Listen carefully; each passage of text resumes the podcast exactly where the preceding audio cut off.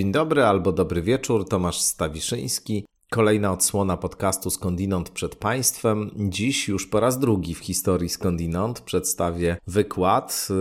Tym razem będzie on poświęcony pojęciu postprawdy.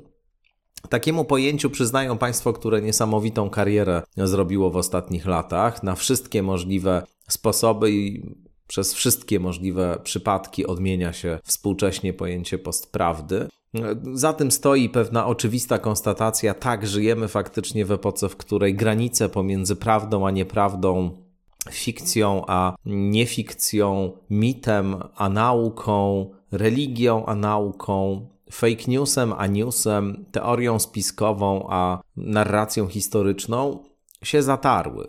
Rzeczywiście zatarły się i się zacierają. To znaczy, oczywiście, jeśli się chce, to odzyskać te granice nie jest w żaden sposób trudno, ale w powszechnej e, przestrzeni informacyjnej, w takim doświadczeniu codziennym, faktycznie nieustannie stykamy się z bolesnymi konsekwencjami braku tych granic i bolesnymi konsekwencjami kariery, jaką e, kłamstwo, jaką fake news, teorie spiskowe i inne przejawy epoki postprawdy współcześnie robią. No więc ja tutaj próbuję zmierzyć się z tym pojęciem, zastanowić się nad źródłami tego fenomenu, zastanowić się także nad możliwymi e, remediami na to wszystko, co negatywnego za sobą ekspansja postprawdy przynosi. Różni myśliciele tutaj się pojawią, różne przykłady. No i mam nadzieję, że trochę Państwa tą e, tematyką zainteresuje i że będzie to ciekawe doświadczenie dla Was, no może jakoś korespondujące. To wszystko, co powiem, będzie także i z własnymi Waszymi myślami wokół prawdy i postprawdy. Tradycyjnie jeszcze tylko podziękuję patronkom i patronom, subskrybentom i subskrybentkom, wszystkim tym, dzięki którym ten podcast istnieje. Bardzo, bardzo dziękuję za wszelkie wsparcie, no i zachęcam wszystkich do wspierania podcastu Skądinąd na Patronite albo na mojej stronie internetowej www.stawiszynski.org. Dla tych z Państwa, którzy zdecydują się takie subskrypcje wykupić, mamy grupę facebookową, na której prowadzimy rozmaite rozmowy. Ja też dzielę się różnymi linkami, Państwo się też dzielą różnymi linkami. A dla osób, które w kwocie 20 zł i więcej zdecydują się podcast skądinąd wspierać, jest też specjalny newsletter, który wysyłam co środę z rekomendacjami lekturowymi, z niektórymi wątkami, które pojawiły się w rozmowie z kontekstami do, do rozszerzenia sobie wiedzy na ten temat, o którym dany odcinek traktował. No i tak, tak to właśnie wygląda. A teraz bardzo serdecznie zapraszam na mój wykład pod tytułem Prawda w epoce postprawdy.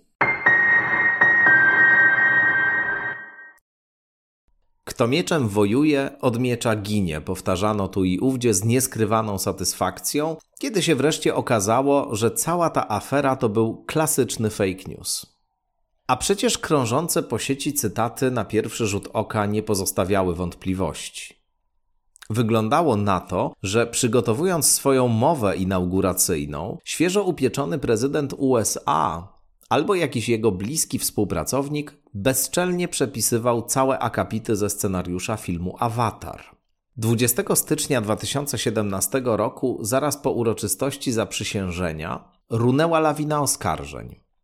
Internet wprost huczał z oburzenia. Posty porównujące obszerne fragmenty obu tekstów rozchodziły się po sieci z prędkością światła.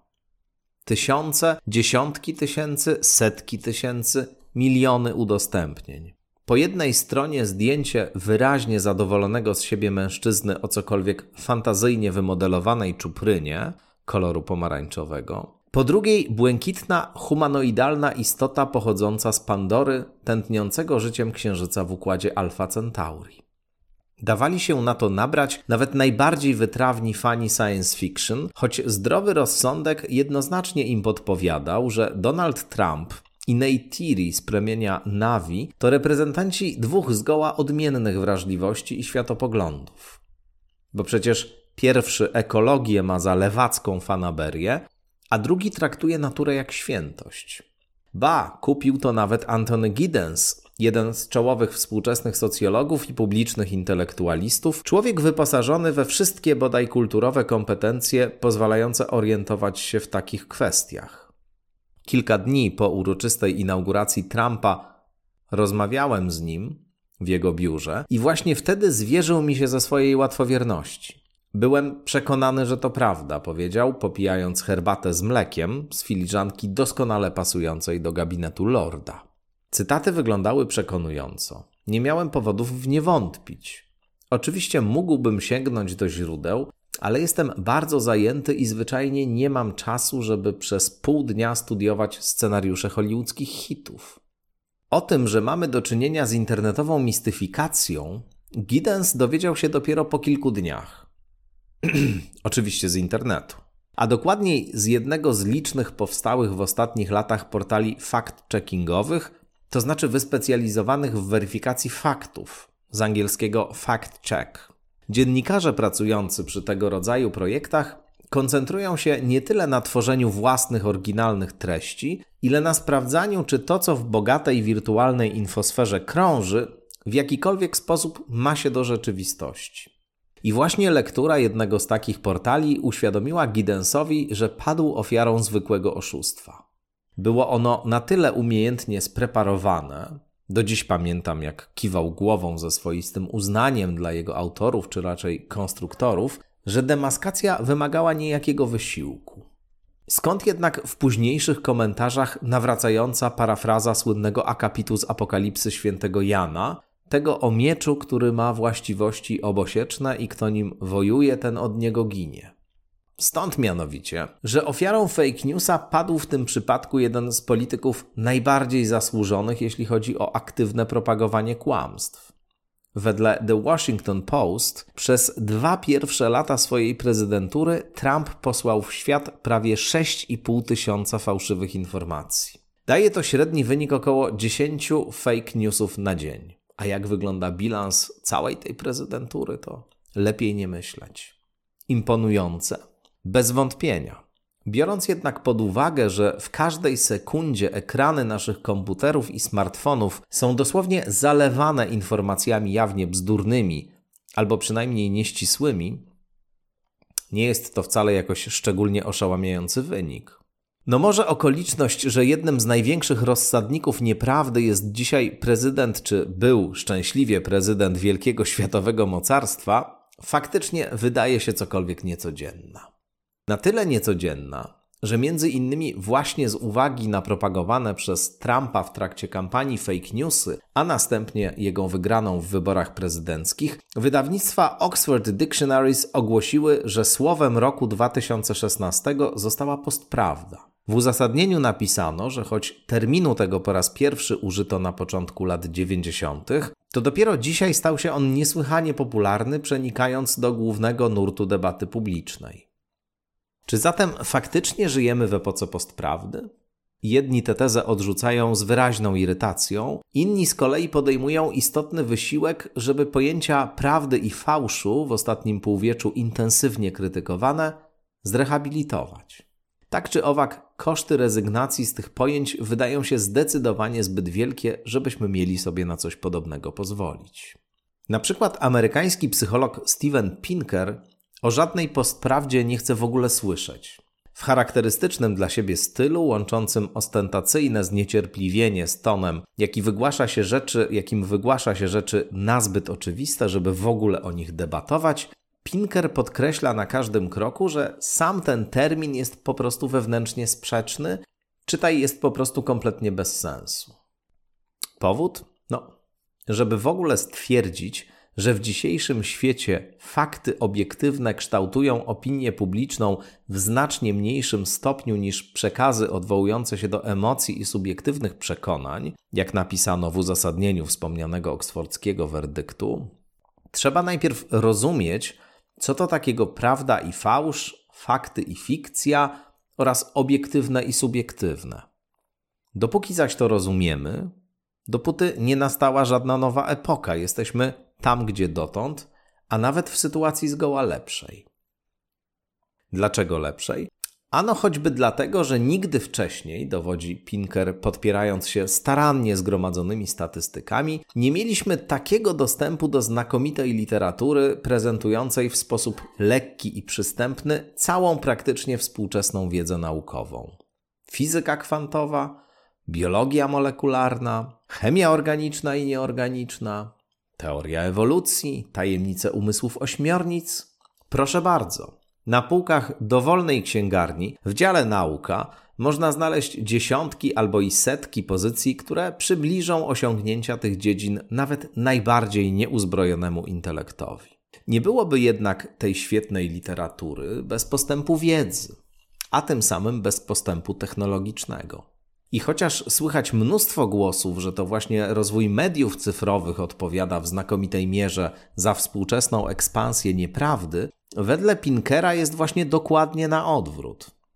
Dzięki zaawansowanym jak nigdy dotąd instrumentom służącym pozyskiwaniu i rozpowszechnianiu audiowizualnych treści, mamy bezprecedensowe możliwości zweryfikowania każdej bez mała informacji poczynając od spraw stricte naukowych, aż po krążące w internecie osobliwe memy albo teksty, z których dowiadujemy się o wynalezionych właśnie przełomowych lekarstwach na raka, fantastycznych metodach na zarobienie miliona dolarów albo natychmiastową zamianę w boga lub boginię fitnessu.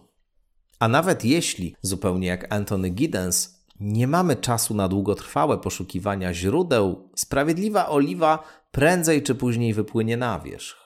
Zrobią to bowiem za nas albo inni użytkownicy internetu, albo wyspecjalizowani weryfikatorzy faktów. W duchu radykalnego optymizmu, który wprost bije z jego ostatnich książek, Pinker głosi pochwałę oświeceniowego racjonalizmu i naturalizmu, czyli przekonania, że rozum jest najlepszą metodą poznania świata, świat zaś to nic ponadto, co postrzegamy przy pomocy pięciu zmysłów. Czasami, to prawda, odpowiednio wzmocnionych. To właśnie one chronią nas przed wszelkimi fake newsami. Chronią i ochronią. Dlaczego jednak w internecie aż się od tych ostatnich roi? Dlaczego, jak pokazują wszystkie badania opinii publicznej, tak w Europie, jak i w Stanach Zjednoczonych, no a pandemia koronawirusa pokazała to w sposób dobitny, naoczny, tak jak chyba w ostatnich latach nic innego. Dlaczego zatem ta wiara w rozmaite teorie spiskowe i pseudonaukę jest dziś większa niż kiedykolwiek? Skoro sprawy mają się tak, jak mówi Pinker. Na te pytania Pinker nie ma wyraźnych odpowiedzi, no bo wymagałyby one nieco mniej optymistycznej oceny aktualnego stanu świata. Pozostaje mu więc tylko głosić skądinąd w pełni uzasadnioną pochwałę rozumu i naukowej rzetelności. Ale czy nie staje się w ten sposób jedynie epigonem minionej epoki, do której już nie ma powrotu? W każdym razie istnieją inne perspektywy, które, choć w pozytywnej ocenie naszych możliwości weryfikacyjnych nie różnią się zbytnio od konstatacji Pinkera, zarazem dostrzegają we współczesnej kulturze liczne cechy w sposób szczególny predysponujące ją do miana epoki postprawdy albo po prostu epoki kłamstw. Niewykluczone, że nie byłoby tego wykładu o werdykcie wydawnictw słownikowych oksfordzkich, już nawet nie wspominając, gdyby nie pewna wydana w 2004 roku książka. W momencie publikacji nikt się nią specjalnie nie przejął. O jej istnieniu przypomniano sobie dopiero przy okazji niedawnych dyskusji o fake newsach. Tak czasami bywa. Niektóre książki dostają drugie spektakularne życia. Wyjątkowo przenikliwym, patrzącym dalej niż ich współcześni autorom, zdarza się czasami długo czekać na zrozumienie i docenienie. Tak się choćby rzecz miała ze słynną pracą francuskiego socjologa Gilles Kepela Zemsta Boga, religijna rekonkwista świata. Wydano ją w 1991 roku, ale dopiero po atakach na World Trade Center stała się prawdziwym bestsellerem. Okazało się bowiem, że jej autor doskonale zdefiniował zjawisko religijnego fundamentalizmu i terroryzmu na długo zanim wielu, wielu obserwatorów życia publicznego w ogóle zdało sobie sprawę z tego rodzaju zagrożenia. Poniekąd podobnie wyglądały losy pozycji, o której tutaj mowa, czyli czasu postprawdy autorstwa amerykańskiego eseisty Ralpha Kissa. To właśnie on pierwszy wprowadził do obiegu pojęcie postprawdy w znaczeniu, w jakim się dzisiaj tym terminem posługujemy. a jego prorocza książka doczekała się w ostatnich latach kilkunastu przekładów, między innymi także polskiego. Dlaczego napisałem prorocza? Choć KIS pod wieloma względami zgadza się z Pinkerem, wskazując, że dysponujemy dziś wyjątkowo skutecznymi narzędziami weryfikacji. Dlatego mianowicie, że unikając karkołomnej i wewnętrznie sprzecznej tezy o dezaktualizacji pojęć prawdy i fałszu, Kiss dowodzi zarazem, że, że współczesna epoka jest pod względem stosunku do tych kategorii faktycznie wyjątkowa. Oczywiście, historia ludzkości to historia kłamstw. W tym zatem, że kłamaliśmy i nadal kłamiemy, nie ma doprawdy nic wyjątkowego. Czas postprawdy jest skrupulatną kroniką tych co bardziej spektakularnych mistyfikacji i oszustw, pochodzących zwłaszcza, acz nie wyłącznie, z kręgu kultury amerykańskiej. Mamy więc tutaj i kłamiących polityków, choćby Ronalda Reagana, który w opowieściach na swój temat przypisywał sobie rozliczne nieistniejące zasługi, i amerykańskich celebrytów, choćby Marilyn Monroe, która własną biografię wymyśliła niemal od zera, co zaowocowało ukuciem terminu merlinizacja na określenie praktyki posługiwania się fikcyjnym życiorysem. Ale mamy też europejskich intelektualistów, na przykład wybitnego językoznawcę Paula Demana, który w czasie wojny kolaborował z nazistami i angażował się w półlegalne przedsięwzięcia biznesowe, a w 1948 roku uciekł do Stanów Zjednoczonych, porzuciwszy żonę z trójką dzieci. Tam zaś rozpoczął zupełnie nowe życie, nic zgoła nie wspominając o swoich wcześniejszych losach. Mamy wreszcie demistyfikacje zaskakujące i demolujące obraz świata, przynajmniej niektórym, do nich zalicza się piszący te słowa, zapamiętałym wielbicielom westernów. Okazuje się bowiem, Kiss pisze to z zimną krwią, że osławione filmowo-literackie sceny pojedynków są kompletną fikcją. Te, w których to naprzeciwko siebie, na ubitej ziemi, na głównej ulicy jakiegoś zagubionego na prerii miasteczka i koniecznie, koniecznie w samo południe, staje dwóch mężczyzn, ich dłonie zaś trwają w gotowości w pobliżu kabur, z których wystają charakterystyczne kolby pistoletów. Jakkolwiek obrazoburczo to brzmi, coś podobnego najprawdopodobniej nigdy się w rzeczywistości nie wydarzało. Zakładając jednak, że istotnie nic się w ludzkiej skłonności do kłamstwa w toku dziejów nie zmieniło, czemu Kiss uparcie nazywa nasze czasy epoką postprawdy? Otóż powiada, w dzisiejszym świecie, na skalę dotąd niespotykaną, kłamstwo zostało przez nas zaakceptowane. Wtopiło się w krajobraz, przestało szokować, więcej, przestało w ogóle kogokolwiek obchodzić. Idzie więc nie o to, że porzuciliśmy samo pojęcie prawdy, choć poniekąd również i tak właśnie się stało, o czym za moment będzie kilka słów powiedziane, ile raczej o to, że wzrosła nasza tolerancja zarówno dla własnych, jak i cudzych kłamstw. Jakie są tego przyczyny? No cóż, późna nowoczesność, czyli epoka, w której żyjemy, i jej zasadnicze składowe przede wszystkim rozpad silnych więzi społecznych, mobilność, pojawienie się gigantycznych aglomeracji miejskich, w których wszyscy stajemy się anonimowi. Zwarte społeczności, gdzie relacje były ściślejsze, a wzajemna wiedza o sobie większa, tworzyły środowisko naturalnie niesprzyjające konfabulacji. Po prostu trudniej ukryć kłamstwo przed ludźmi, którzy znają nas i całą naszą rodzinę i którzy co dzień obserwują nasze działania czy zachowania. Kolejna sprawa rozwój współczesnego indywidualizmu, czyli układu warunków kulturowych, które nakładają na jednostkę, a zatem na każdego z nas, pełną odpowiedzialność za własny sukces lub porażkę. W tak skonfigurowanym świecie ci, którzy odnoszą sukces, opowiadają historię swojego sukcesu innym. Czynią to zaś zazwyczaj tak, żeby opowieść pasowała do tych mniej lub bardziej uświadomionych idei organizujących przestrzeń społeczno-ekonomiczną. Nic w tym zatem dziwnego, że opowieści tzw. Tak ludzi sukcesu pełne są przeinaczeń i faktograficznych dowolności. Nic w tym także dziwnego, że skłonność do mitologizacji własnego życiorysu staje się zgoła powszechnym narzędziem autoprezentacji. No właśnie, oto kolejny czynnik. We współczesnej kulturze, ongiś określonej przez Christophera Lasza mianem kultury narcyzmu, najistotniejszym kapitałem stają się nie tyle realne umiejętności, co zdolność do stwarzania odpowiedniego wrażenia. Dobitną ilustracją tego trendu jest z jednej strony popularność rozmaitych poradników wywierania wpływu, z drugiej warsztatów z autoprezentacji, z trzeciej wreszcie rozmaitych pop-psychologicznych koncepcji akcentujących pierwszorzędną wagę mitycznych pierwszych kilkudziesięciu sekund, tak w odniesieniu do potencjalnych relacji miłosnych, jak i rozmów o pracy. Powyższe czynniki właśnie, zdaniem Kisa, wpływają na naszą skłonność do konfabulacji i mistyfikacji. Żyjemy bowiem w świecie, w którym coraz bardziej liczą się prestiż i miejsce w hierarchii, no a kłamstwo jest poręcznym narzędziem pozwalającym osiągnąć w tej rozgrywce wysokie notowania. Ponieważ zaś wszyscy w niej uczestniczą i wszyscy posługują się mniej lub bardziej znaczonymi kartami, w oczywisty sposób rośnie poziom ogólnego przyzwolenia na mniejsze lub większe przesunięcia. I wreszcie, nowoczesna polityka wraz ze środkami masowego przekazu, które po raz pierwszy użyte w pierwszej połowie XX wieku przez Hitlera i Stalina jako skuteczne narzędzie propagandy, stały się obecnie potężnymi środkami manipulacji. Niegdyś na lokalną, dziś już na globalną skalę.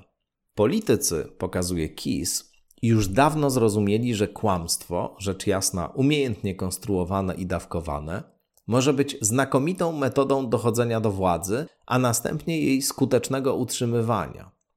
O to dziś głównie chodzi w polityce, którą niekiedy określa się mianem postpolityki, właśnie dlatego, że wartości zostały w niej zastąpione przez czysty pragmatyzm i techniki wywierania wpływu na masy. Do tego krajobrazu warto dodać jeszcze jeden element. Ponieważ czas postprawdy ukazał się w roku 2004, kiedy internet nie był jeszcze tak rozwinięty jak dzisiaj, Kiss stosunkowo mało miejsca poświęca w swojej książce realiom epoki cyfrowej. Nie chodzi tu jednak wcale o zestaw dobrze znanych oczywistości. Na przykład o technologię na tyle zaawansowaną, że umożliwia emisję filmów albo zdjęć, które od początku do końca opracowane komputerowo nie odzwierciedlają żadnego realnego stanu rzeczy. Do tego rodzaju artefaktów zdążyliśmy się na dobrą sprawę już przyzwyczaić. Chodzi raczej o samą naturę cyfrowego kapitalizmu, w którym istnieje jedno zasadnicze źródło zysku, a mianowicie liczba odsłon, czyli mówiąc kolokwialnie klikalność. Ponieważ w sieci zarabia się głównie przyciągając uwagę użytkowników, im więcej zatem osób ogląda dany materiał, tym drożej kosztuje wyświetlana przy nim reklama, w ostatnich latach powstały setki portali specjalizujących się wyłącznie w produkowaniu fake newsów. Konkurencja jest duża. Rzecz polega więc na tym, żeby takie materiały po pierwsze wydawały się jak najbardziej prawdopodobne, a po drugie generowały jak największe zainteresowanie. Nawiasem mówiąc, rankingi najchętniej wyświetlanych fake newsów dają cokolwiek osobliwy obraz dzisiejszych zdigitalizowanych społeczeństw jakieś materiały z milionowymi odsłonami opowiadające rzekomo historię kogoś, kto wygrał na loterii 120 milionów dolarów, po czym się zwolnił z pracy i zakupił 20 tysięcy ton obornika, który polecił wyrzucić w ogródku swojego byłego szefa. Takie na przykład materiały, rekordowe jakieś absolutnie liczby odsłon uzyskują w internecie. No więc jeśli zainteresowanie tego rodzaju wiadomościami odzwierciedla jakiś rodzaj nieświadomych zbiorowych fantazji, wiele to mówi o kondycji współczesnego człowieka, czy raczej współczesnych wspólnot. O warunkach pracy, o roli pieniądza, o relacjach pomiędzy przedstawicielami poszczególnych szczebli w hierarchii społecznej. Tak czy owak, epoka cyfrowych technologii informacyjnych nie sprzyja prawdomówności, czy w ogóle prawdzie jako takiej nie sprzyja.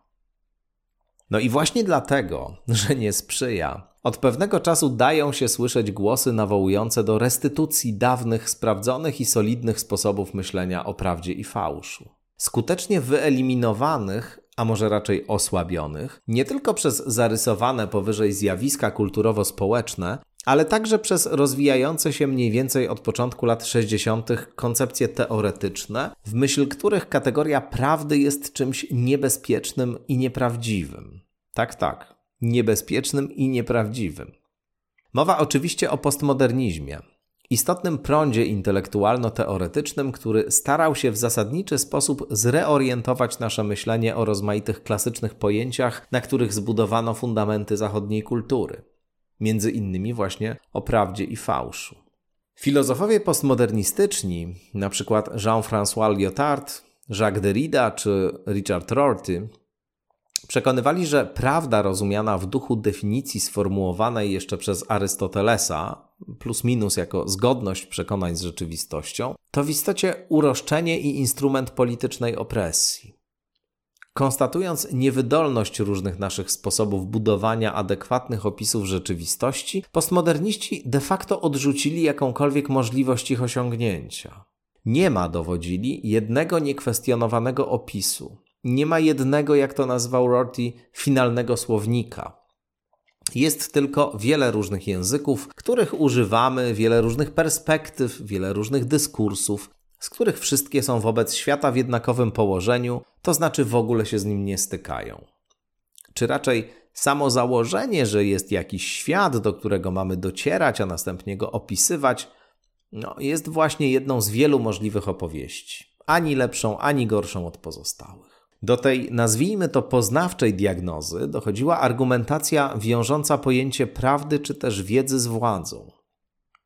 Nasze przekonania co do tego, jak jest naprawdę, to znaczy nasz zbiorowy obraz rzeczywistości, uchodzi w tym ujęciu za produkt władzy, władzy politycznej. Efekt nie tyle bezstronnego wysiłku poznawczego, motywowanego ciekawością i potrzebą zrozumienia świata, ile raczej działań tych grup społecznych, które cieszą się większymi przywilejami, a zatem są bezpośrednio zainteresowane w tworzeniu opowieści, które ich przywileje umocnią i zwielokrotnią.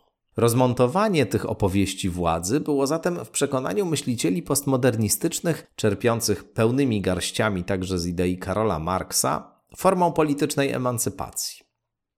Chodziło bowiem o to, żeby wykazując nieadekwatność i arbitralność pojęcia prawdy obiektywnej, rozsadzić niesprawiedliwy porządek społeczny i dać głos także grupom dotąd dyskryminowanym czy represjonowanym. Niewątpliwie różne te warianty y, i nurty teorii feministycznej, teorii gender czy innych koncepcji krytycznych wobec zastanego porządku społecznego pełnymi garściami czerpały z tej perspektywy właśnie. Po latach okazało się jednak, dziś twierdzi to włoski filozof Maurizio Ferraris, twórca nurtu zwanego nowym realizmem, że rezygnacja z tradycyjnych kategorii prawdy i fałszu wcale nie przyniosła upragnionego końca opresji.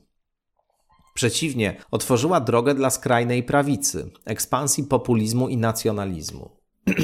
Gdzie nie ma prawdy, rządzi siła, uważa Ferraris, a za nim powtarza to Peter Pomerancew, angielsko-rosyjski eseista, znakomity, autor wydanej także na naszym rynku książki Jądro Dziwności.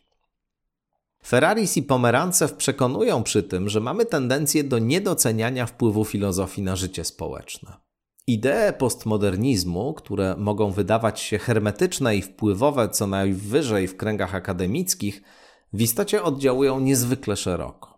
Tacy architekci zachodniej i wschodniej polityki jak Steve Bannon, jeden z twórców sukcesu Trumpa i intelektualny lider środowiska amerykańskiej prawicy, albo Aleksander Dugin, charyzmatyczny rosyjski filozof i doradca Władimira Putina, doskonale odrobili lekcje z postmodernistycznego przekonania o istnieniu li tylko rozmaitych narracji i perspektyw. Paradoksalnie to właśnie przedstawiciele radykalnej prawicy albo politycy o skłonnościach neototalitarnych, jak wspomniany Putin, który w trakcie aneksji Krymu występował w telewizji i bez mrugnięcia okiem twierdził, że nie ma tam żadnych rosyjskich żołnierzy, to oni pierwsi zrozumieli, że w dzisiejszym świecie prawdą jest to, co oni sami zechcą jako prawdę zadekretować. Inaczej mówiąc, prawdą jest to, w co wierzą ludzie. Do tej wiary można ich natomiast przywodzić z pomocą wszystkich tych nowoczesnych narzędzi, o których tutaj już sporo mówiliśmy.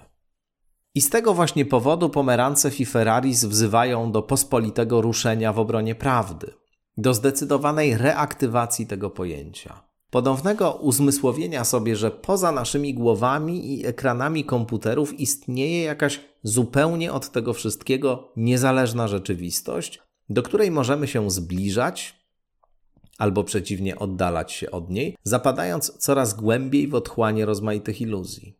Tam zaś już czekają na nas politycy i sprzedawcy fake newsów, zainteresowani odpowiednio naszymi głosami i naszą uwagą. gotowi podsuwać nam przemyślnie skonstruowane miraże, grające na emocjach, upewniające nas, że jest właśnie tak, jak im wygodnie, a nie tak, jak się sprawy faktycznie mają. Powinno nam zatem na nowo zacząć zależeć na prawdzie. W świecie, w którym, jak pokazuje Kiss, przyzwolenie na kłamstwo stało się normą, odbudowanie w sobie przekonania o możliwości obiektywnego poznania świata ma realną moc wyzwalającą. W tym sensie słowa pewnego cieśli z Nazaretu sprzed mniej więcej dwóch tysięcy lat, właśnie te o wyzwolicielskiej mocy prawdy, brzmią dziś zaskakująco aktualnie. Nie mniej aktualnie niż wspomniana na początku konstatacja o mieczu, od którego ginie ten, kto nim wojuje. Na owym zadowolonym z siebie mężczyźnie o fantazyjnie bujnej czuprynie Oczywiście nie robiła y, ona, owa konstatacja, żadnego wrażenia i nie skłoniła go do rezygnacji z rozsiewania na lewo i prawo wyssanych z palca informacji. Ale na szczęście być może przyczyniło się to także do tego, że prezydentem już nie jest. Nas jednak może to skutecznie uodpornić na tego rodzaju uroki, a przynajmniej sprawić, że zanim damy wiarę przekonującym nas do czegoś politykom, albo zanim klikniemy informacje o człowieku dokonującym spektakularnej zemsty na swoim byłym pracodawcy przy pomocy owego obornika, to był hit Twittera w 2018 roku, nawiasem mówiąc. Otóż zanim coś takiego się stanie, zadamy sobie pytanie, czy przypadkiem ktoś nas tutaj nie próbuje wpuścić w maliny. Bardzo serdecznie dziękuję. Wszystkiego dobrego Państwu życzę i do usłyszenia w kolejnej odsłonie skądinąd.